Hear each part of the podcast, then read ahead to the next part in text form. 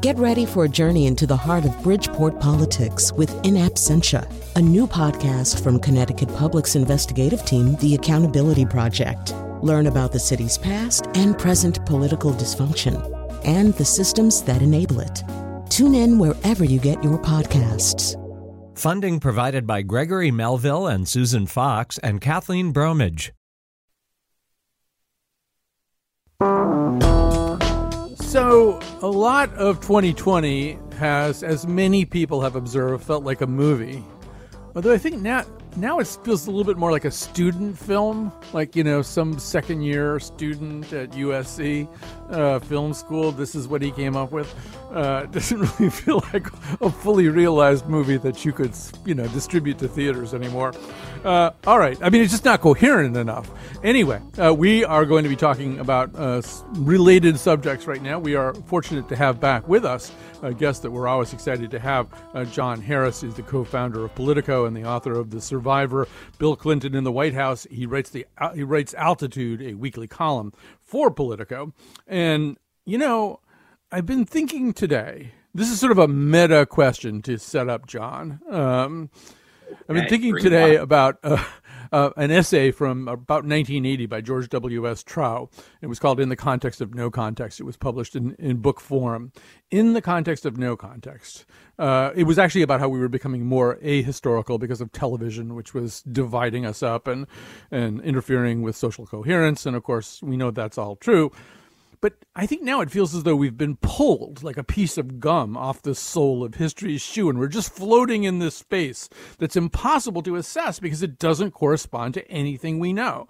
You've got a president mismanaging a pandemic and then getting the disease a month before election day, a president who, who owes $420 million to God knows who, and who empowers and endorses extremist groups, a Senate trying to ram a Supreme Court nominee through 30 days before the election as some of its members of the Senate get the pandemic disease. And to top it all off, last night the sick president stands unmasked on the balcony like Juan Perón. And it almost feels like the paradigm of even having somebody really smart and experienced like you, John Harris, having you come on the show and analyze this is almost increasingly defeated by the fact pattern. I mean, are you finding this is the meta question? Are you finding that what you know about the history and behavior of major public and political institutions is becoming less useful to you as this scenario changes into something that doesn't correspond to points of, of reference? Uh, yes, that's a, a, a big meta question that I've thought about a lot, Colin, uh, but it's got a short answer. Yes. You call uh, it a, co- a, cosmic joke.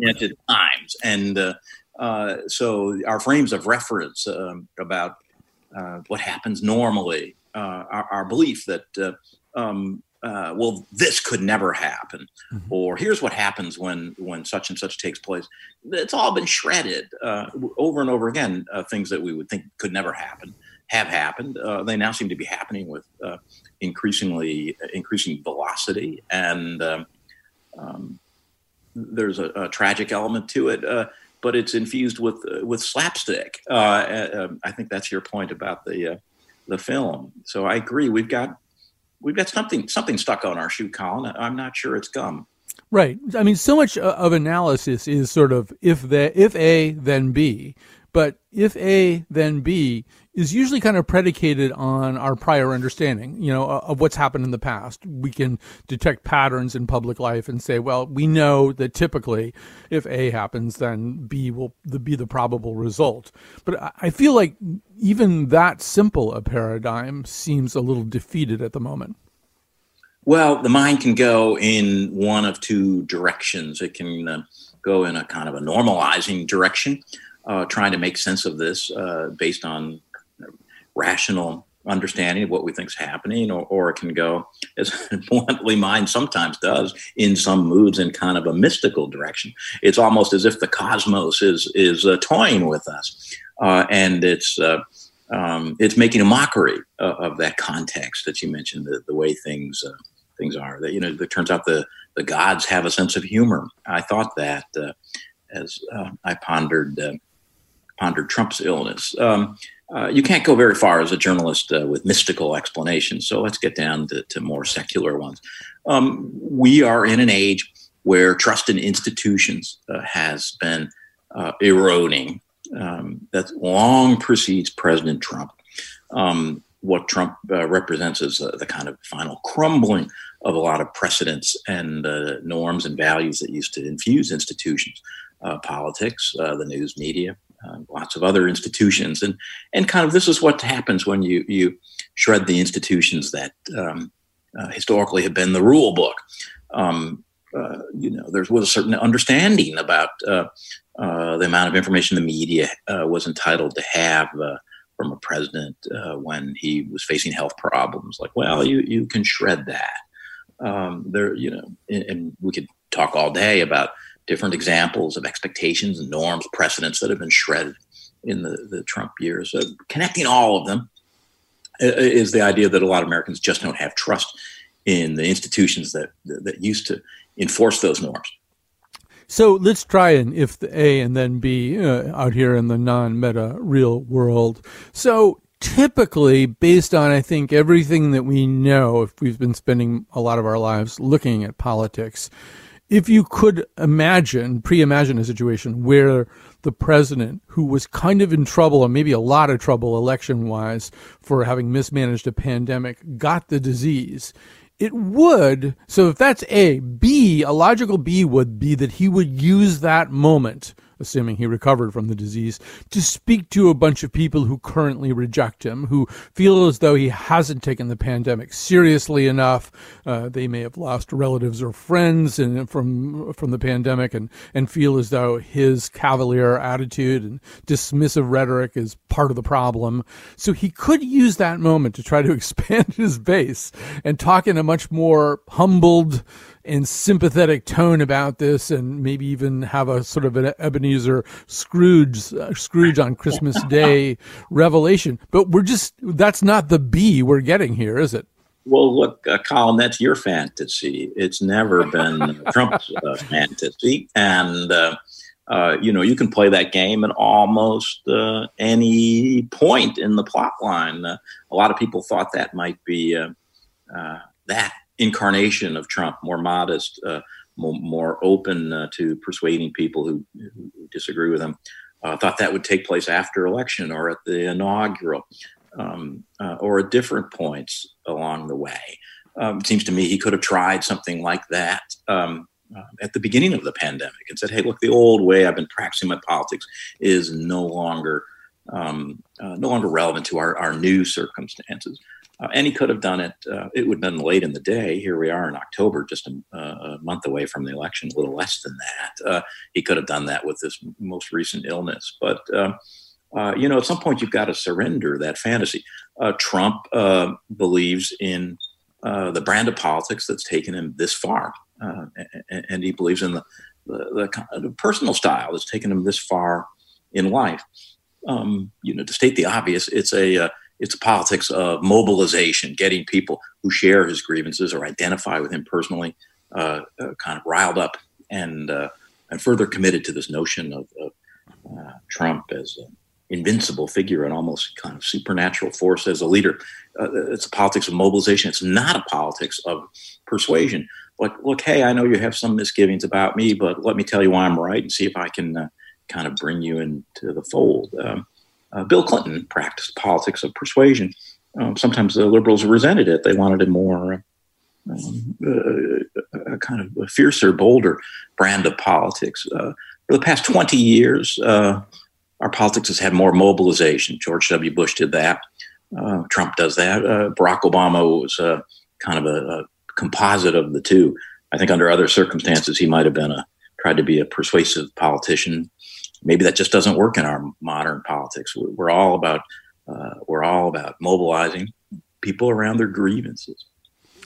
You know, you mentioned Clinton. I've been thinking a lot about him lately and also thinking very specifically about the famous moment in his debate with 41, where he uh, Bush 41 was sort of unable to respond to a woman asking a question, and Clinton said in a way that elicited chuckles from some people, but I think was very effective. He said, "I feel your pain," and and who knows because he was a man of many masks.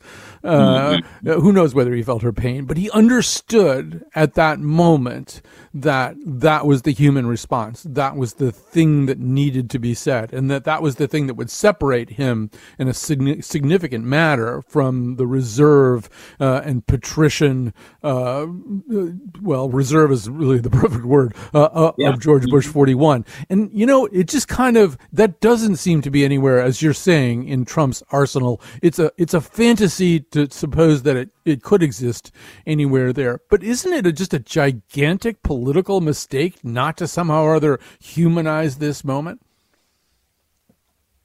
You know, I've thought about it so often, Colin, uh, in that, uh, um, I, you know, I wrote a column, uh, I guess a year or so ago, like, what if Trump weren't nuts? It was kind of a provocative headline. I remember that um. What if he was the uh, uh, uh, kind of a, a, a, practice a more rational brand of politics, projected that kind of empathy or curiosity that you're describing and that Bill Clinton was good at? What if he recalibrated?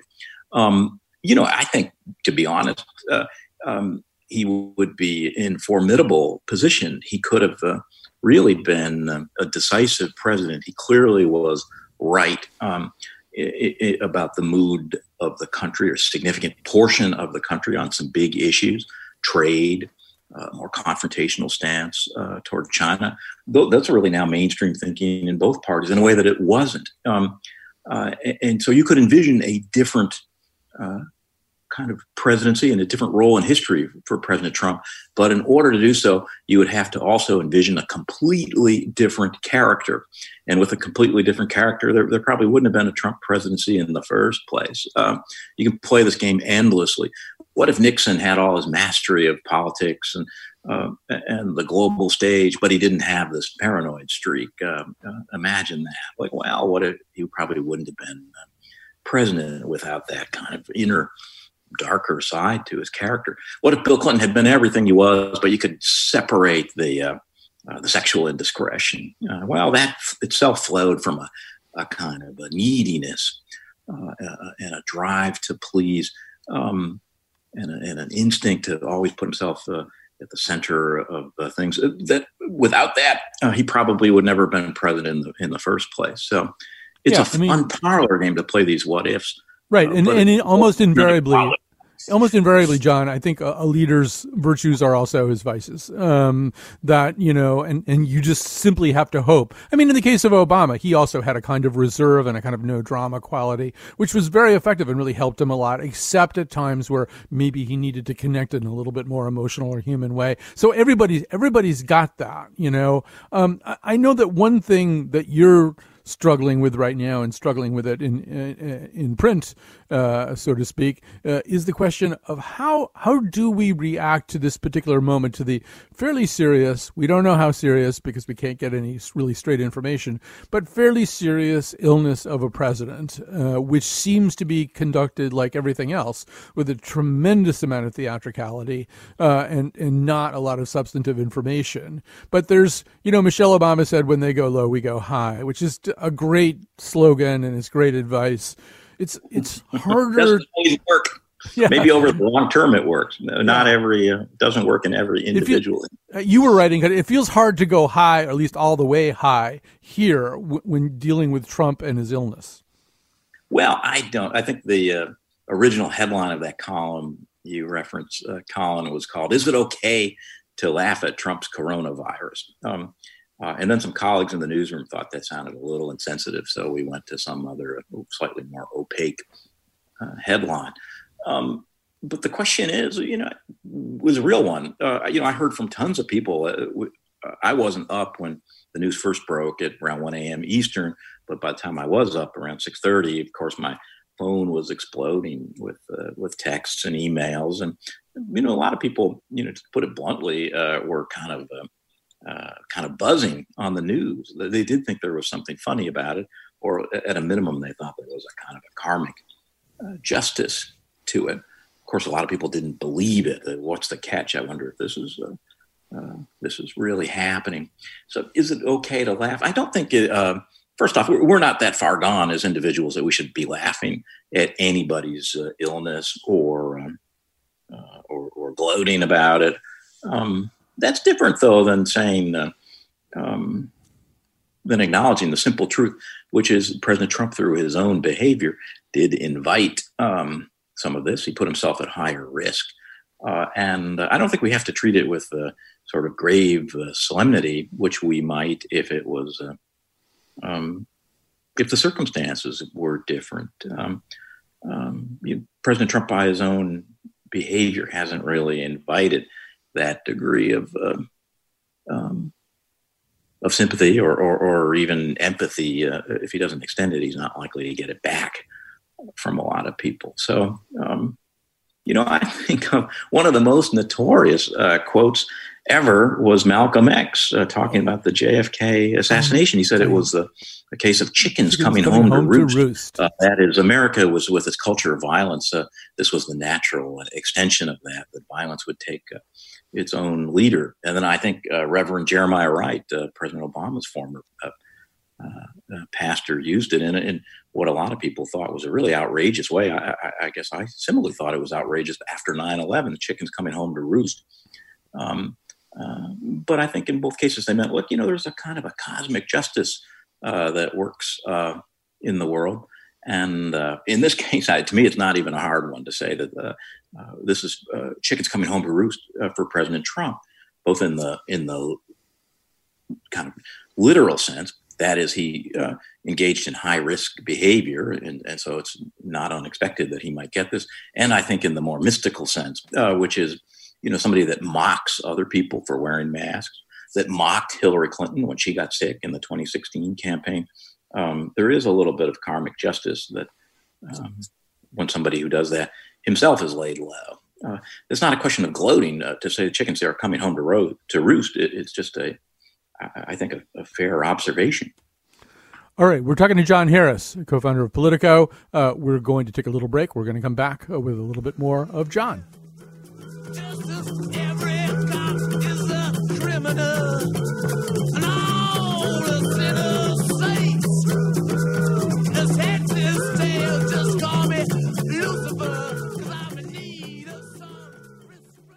You're listening to the Colin McEnroe Show. Uh, we're talking to John Harris, the co-founder of Politico, the author of The Survivor, Bill Clinton in the White House. He writes the uh, he writes Altitude. I don't know why I keep wanting to call it The Altitude. Uh, he writes Altitude, a weekly column for Politico. So just to sort of build on this, one of the things that I've been thinking a lot about, partly, John, because um, a, a, woman who was a kind of an activist uh, in a small town in Connecticut recently died. She'd been on our show. She got in a lot of trouble because, uh, in a sort of Kaepernickian fashion, she at town board meetings would kneel uh, and uh, during the Pledge of Allegiance, I think, uh, and uh, it, it, she had she got death threats. She got men writing to her to threaten her with sexual violence, uh, and then punctuating that with MAGA, uh, you know, at the end.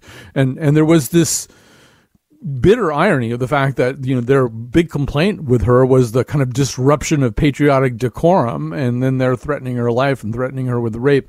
But one of the things that I, I think has changed is you pay a very, very high price these days, whether you're a journalist, a whistleblower, uh, a, a, citizen with a conscience. If you go against whatever the Trump tide is, I, I feel like that price is higher than it's been in my lifetime there's been um, a lot of uh, really ugly behavior in American life um, in recent years. I agree with that. Um, um I, I, think that one side is uh, more responsible for that ugliness, but I don't think they're uniformly responsible. Um, um, threatening somebody uh, is, uh, as the, the woman you mentioned, uh, who's been the guest on your show, uh, in that fashion for expressing her views. No reason to mince words. That is un American. That runs counter to American tradition.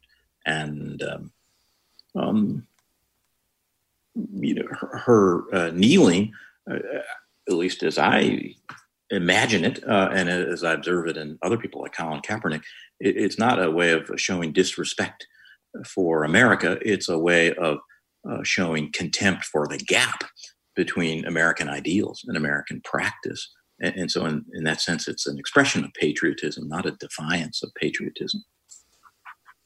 The um, I, I, you know, I I agree. First of all, that there is some blame to lay on both sides for the current state of polarization. And I, and I don't mean to get into both sidisms, no. but it's uh, um, because uh, that's not how I feel. But um, um, but I also feel so. I, I was I've been listening lately to this uh, terrific BBC podcast that's about the bombing uh, of the Murrah building in Oklahoma City. Um, uh, uh, it's called something like two, two, two minutes past nine is what it's called. So one of the things they sort of document here is the way that that kind of extremism that was expressed in the form of Timothy McVeigh uh, or, or, some of the right wing extremist groups that preceded him is is now being manifested. You know, not only in a president who seems unable to denounce, say, the Proud Boys or the uh, the white supremacists at Charlottesville. Um, but you know, I mean, you can even see it a little bit in the kind of go- anti-government rhetoric of people resisting COVID uh, protections. That that there's a way in which you know it's it seems to be bleeding not maybe into the mainstream exactly, but with a president who won't draw a line anywhere, it does seem as though that kind of attitude has more room to grow and flourish certainly more visible, Colin. I agree with you on that. Um, I don't um, necessarily agree that it's flourishing. I certainly hope not. My own view is that brand of politics uh, represents kind of the last spasms of a dying old order.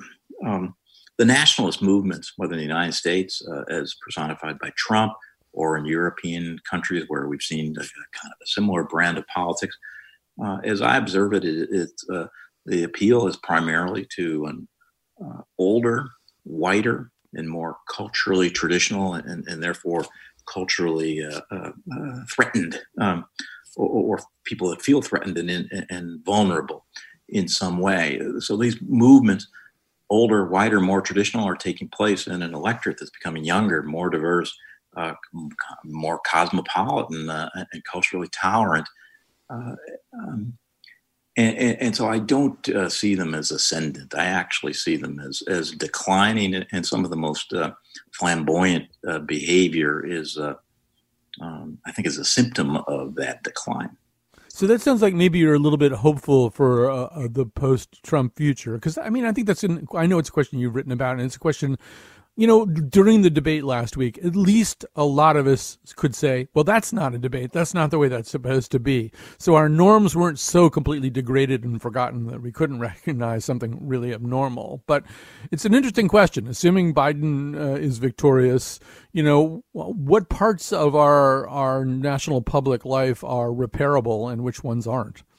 That is a, a great question. Um, the the great historian uh, Arthur Schlesinger Jr., who, who, for all I know, was uh, on your show. He died, I think, in 2007. Um, he'd certainly be familiar to many of your listeners.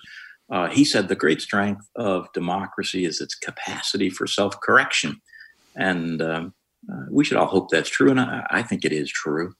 Um, the question of norms and, and how do you restore them once shattered is a really good one.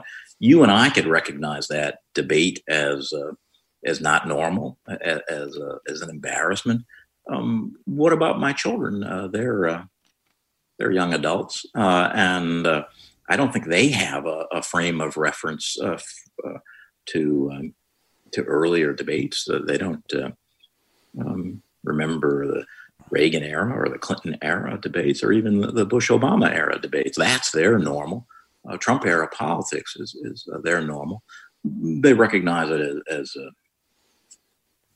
as in some way distorted and, and, defective. That's not what they wish for their country.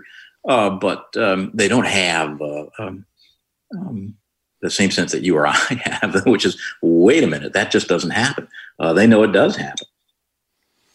Yeah, so with the we only got a couple of minutes left, uh, but I would assume that your uh, young adult children and a lot of young adult children. I mean, when you look at the tremendous response in 2016 to Bernie Sanders, well, what was that all about? That was a, about a lot of young people suddenly going, "Wow, hold on, here is somebody with a message, and the content of it is discernible, and he seems to really mean it, uh, and and he's articulating a vision of what government can do that's." that I'm not really hearing anywhere else, I'm getting really excited. To me, that generation of young adults, maybe because they don't have our jaded presuppositions, may be able to uh, embrace better ideals than, than we post Trump. Um, I think that's right. There's certainly an impatience, uh, and there's certainly an expanded sense of uh, what's possible. I do think the uh, um, that's one thing uh, Trump has done in, in one direction um, voices like Bernie Sanders uh, are, um, uh, are, are doing in a different direction. They've broadened the lines of politics and, and of what's uh, um, sort of what's possible. Um, you know, if we were to go back uh, 20 years ago, you say, well, wait a minute, somebody who's a self-described socialist, that person has no um, uh, no role in presidential politics. That's nothing's going to happen with that.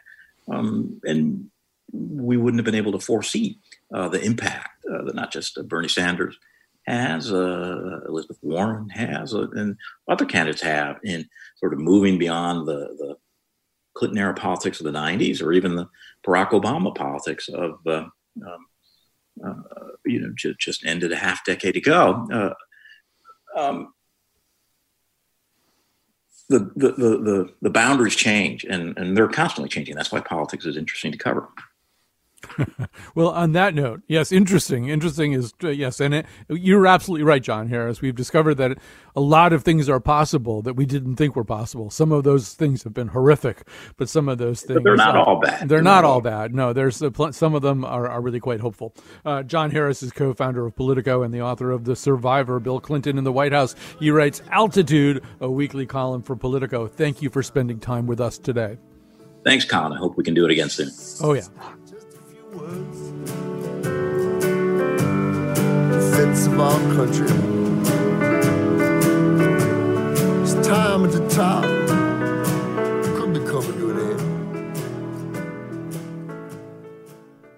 Hey, we're back. I hope you did pledge. And if you didn't pledge just now, Eh, you should listen to this segment because it's going to be really good. But then at the end of that, you should definitely pledge. Uh, and there'll be somebody coming on for the last five minutes of this hour to get you to do that. Meanwhile, I got to thank Kat Pastor. She's uh, in the studio making it possible for me to work remotely and also making it possible for Betsy Kaplan, senior producer of the Colin McEnroe Show and producer of this particular episode, uh, also to work remotely. Uh, we've got some uh, other exciting shows coming up later this week, but my thoughts aren't well enough organized to talk about them right now. And anyway, uh, I want to talk to Peter Walker, who leads the White House COVID Tracker, a crowdsourced database for the White House COVID outbreak and ahead of growth at Public Relay. Uh, Peter Walker, thanks for joining us. Hey, Colin, good to be here. So maybe just begin with like I think some people. Well, first of all, explain what the what the tracker is. Explain what it is you're doing. Sure thing. So, uh, Benjy Renton, uh, Dr. Jesse O'Shea, and I uh, put together this tracker to keep sort of a handle on all of the public reporting that's going on around who has been involved in this White House outbreak. So we're tracking about 290 contacts now from five or six different events that the president attended over the last week or so. Um, and you know, the whole goal here is just to provide something in the way of transparency about who was involved in these events and the way that this virus is spreading, since uh, the administration seems reluctant to do so. I should say uh, to tell you that we're actually supposedly working on a full episode of our show about data visualization. Although I'm a little unclear still about how we're going to do that on the radio. But you're using that for that for this, and it seems um, well, for some people might say, well, why why are you guys doing this? I mean, isn't there like a CDC or isn't there somebody who's supposed to be doing this for the American public? I, I know the, the answer to this question, but you should give it too. Absolutely, we know the same answer. It's yes, um, and we wish we didn't need to do it. Um, you know, I'll state that, of course, we're not a formal contact tracing operation. We're we're aggregating publicly available information but even so, it, it just illustrates the lack of uh, caution and sort of care that some of the senior leadership has taken here. You know, there are reports that some people in the White House, staffers, and certainly service workers, didn't find out about the exposure until three days afterwards in an email. Um, you know, that kind of thing at a workplace these days would be frowned upon. At the White House, that's it's pretty pretty crazy. Right. There's sort of an upstairs downstairs uh, element to this. And I noticed that you were linking to a, a, piece in the Atlantic about this. I mean, we tend to know about and focus on some of the bold faced names uh, that might show up at a Rose Garden party. But there's like 400 people uh, who work at the White House. A lot of them are valets and pastry chefs and stuff like that. And, you know, we don't know their names. They have families and they're right in the line of fire here. Absolutely. And, you know they're they're not going to be taken uh, in a helicopter to Walter Reed anytime soon. So there's there is a sort of an upstairs downstairs element to this, um, and over and above the fact that there's a lot of people here that are personally at risk. Um, it's you know this is a, a matter of, of pretty great national interest at the moment. So the idea that certain of these contacts that have uh, very clearly been in close contact with people that have tested positive you know they get one negative test and then they go back out of quarantine kind of flouting those cdc guidelines. Um, and just yesterday we had an example of the problems with that. Um, as press secretary mcenany tested positive after three i believe negative tests the preceding days.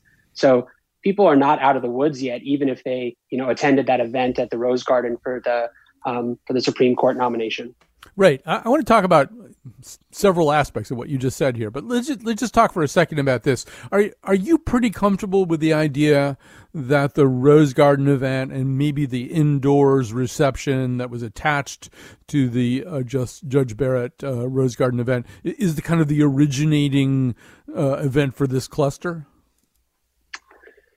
Well, it's a it's an interesting question. I think certainly the Rose Garden events, based on the information we have now, um, had the most uh, people that have tested positive prior, to, or excuse me, following that event uh, in presence. So there's 10 positive cases that we've tracked to that event. Now, whether or not those cases originated at that event is is almost impossible to say. Certainly, there are some positives in the president's calendar that happened preceding that, but it does seem it's certainly the biggest event with the most um, sort of personal interaction. And as you mentioned, there are lots of photos now about how uh, that outdoor event had a large indoor component, which doesn't help things at all. And people at the outdoor event were doing things not only maskless, but hugging, kissing each other's cheeks. I mean, it, it does yeah. look like if you wanted to do some kind of public health chart showing what not to do, this would, you see a lot of don'ts there. I'm also, I don't know how much of this you guys have done, and I know there's been some sort of crowdsourcing uh, of this, but even kind of working backwards from President Trump's treatment protocol given when the dexamethasone came in, which is kind of usually seven to eight days out, it kind of seems like the the onset might have been uh, right around the, the time of the Barrett party. I mean, it kind of makes sense that way. I, and um, I'd like to ask you a little bit more about the crowdsourcing. Are people sort of coming forward to you and kind of saying, well, well, wait a minute, because I know this and I, I know that this person was at that event? Yeah, so that's the way that we've gotten the majority of this information. Um, you know, as I mentioned, my colleagues Benjy and Jesse actually put together this uh, spreadsheet. You know, just scrolling through Twitter, reading news articles, et cetera, and then we set up a little tip line as well. And since then, it's kind of been flooded with um, tips about various news articles or tweets or geotags from social platforms, et cetera. So I'd say that 85% of the information on there is has been sort of crowdsourced. So you get data, but then you have to be able to interpret data to make it useful. Uh, and so, I mean, one of the questions that you probably will be asked or have been asked is based on what you know, should tomorrow night's vice presidential debate take place? Specifically, given what you know about the contacts that Mike Pence has had, should he be quarantining right now? Look, I mean, if if you are going to follow the CDC guidelines to the letter, the answer is definitely not. Um, that that debate should be held at um, you know on Zoom, if anything. Um, you know, uh, we've we've seen reports now, of course, that they're adding the plexiglass that was used in the South Carolina debate, um, as well as maybe a couple of other things. But I, I do think that the press secretary's experience here is illustrative. Um, you know, you can test positive uh, for this virus after receiving multiple negative tests. So, and certainly uh, Vice President Pence was in close contact with multiple people that are now have now tested positive. So, if this wasn't a debate uh, or if this was a normal work setting, this event would would be have been moved. Yeah, I mean, in terms of the plexiglass uh, and stuff like that, uh, I liked what Saskia Popescu, an epidemiologist from Arizona who's been on the show a bunch of times, said. She said it's you know asking us to come up with stuff like that is like asking us to figure out how to drive drunk more safely. I mean, you just right. shouldn't drive if you're drunk. Don't ask us, you know, what kind of, you know, balloons to put in your car or something. Yeah, absolutely. This isn't a, you know, a bigger seatbelt so that you can drive when you're intoxicated.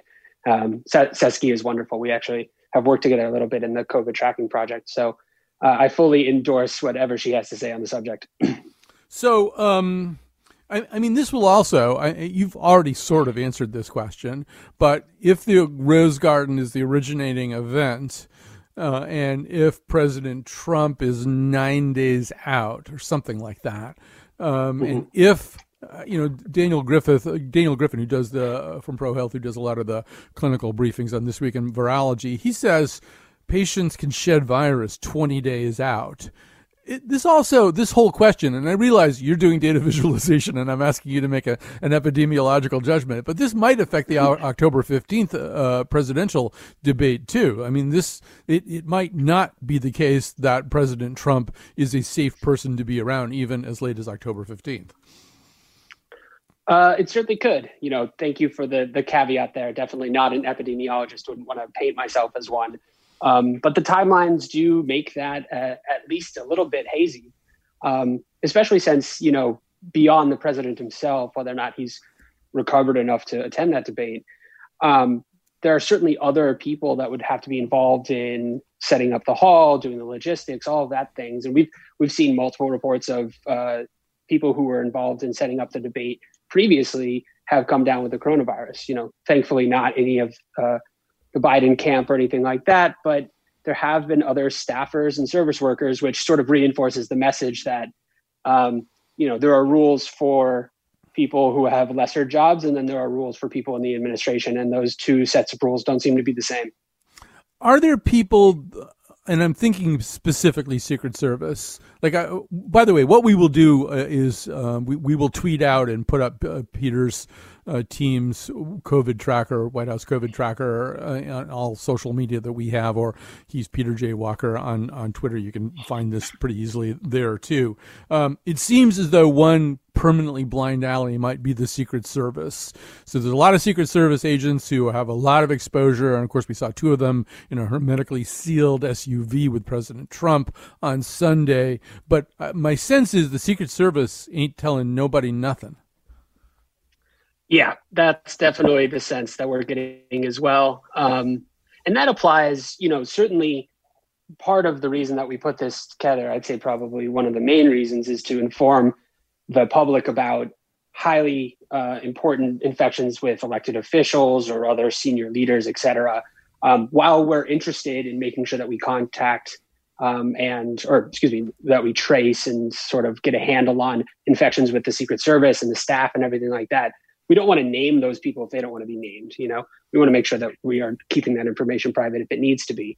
But there's certainly you know there's a lot of spread that's probably gone unnoticed to this point. You've seen multiple family members now so people that were not in attendance at any of these events but just you know had a family member who was come down with the virus. Um, so this isn't it's not as though it's contained to the people at these events. As as you might expect it's, if it's a super spreading event it spreads and it can spread quite widely.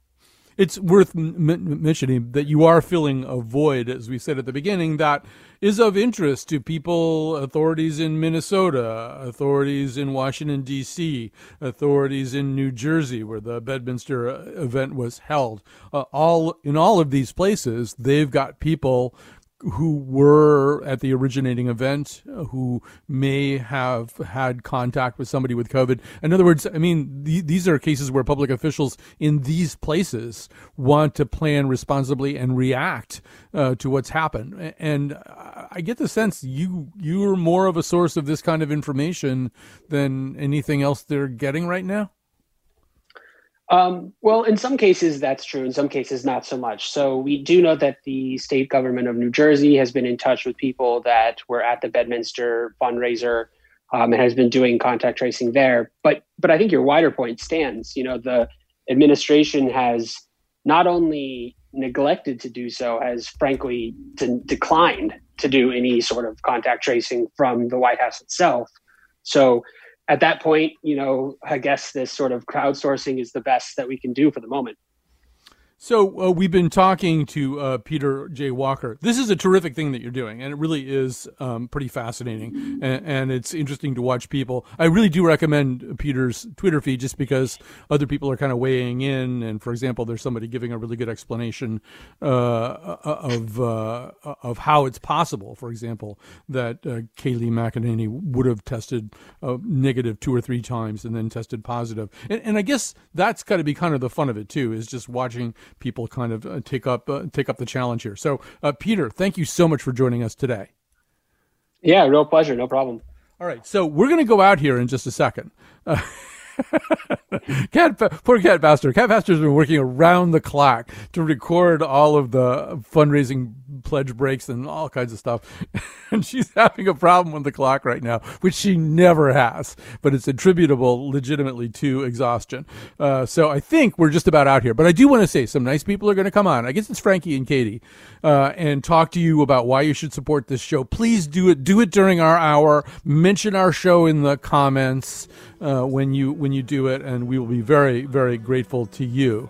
So I hear some music. I think I could probably get out here. Uh, thanks to Cat Pastor Betsy Kaplan and all of our guests, and we'll be back tomorrow. Giving myself whatever they ask. But without this single truth, it is only emptiness that I a happiness that will not last.